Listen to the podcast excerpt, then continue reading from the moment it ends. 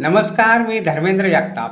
तेजदूतच्या morning बुलेटिनमध्ये आपले स्वागत. आज वीस एप्रिल ऐकूया धुळे जिल्ह्यातील काही ठळक घडामोडी.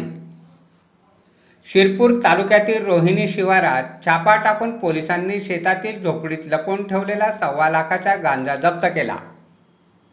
या प्रकरणी शिरपूर पोलीस ठाण्यात गुन्हा दाखल करण्यात आला आहे. जिल्ह्यात कोरोनाचा प्रादुर्भाव वाढत आहे. यामुळे जिल्हा परिषदेच्या आरोग्य विभागातर्फे ग्रामीण भागातील रुग्णांसाठी तीन कोविड सेंटर सुरू करण्यात आले आहे. कोरोनाची साखळी तोडण्यासाठी संचारबंदी लागू केली आहे परंतु आदेश झुगारून धुळ्यातील बाजारपेठेत नागरिकांची गर्दी होत आहे. तर भाजी व फळ विक्रेत्यांना आयुक्तांनी स्थलांतराचे आदेश दिले आहेत परंतु हे आदेशही कागदावरच दिसून येत आहेत. धुळ्यात संचारबंदी काळात सराफ दुकान सुरू ठेवल्यामुळे महापालिकेने दुकानदाराला पाच हजाराचा दंड केला आहे. शिरपूर नगर परिषदेच्या इंदिरा गांधी हॉस्पिटलमध्ये हवेतून ऑक्सिजन तयार करण्याचा प्रकल्प कार्यान्वित करण्यात आला आहे.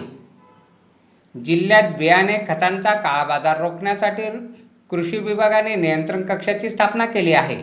त्या कक्षात पाच अधिकाऱ्यांची नियुक्ती करण्यात आली आहे.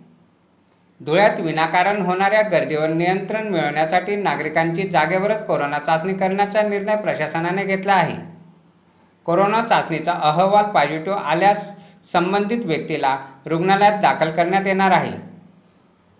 नवजीवन एक्सप्रेसला पुन्हा शिंदखेडा रेल्वे स्थानकावर कायमस्वरूपी थांबा मिळाला आहे. यासाठी खासदार सुभाष भामरे व आमदार जयकुमार रावल यांनी पाठपुरावा केला आहे.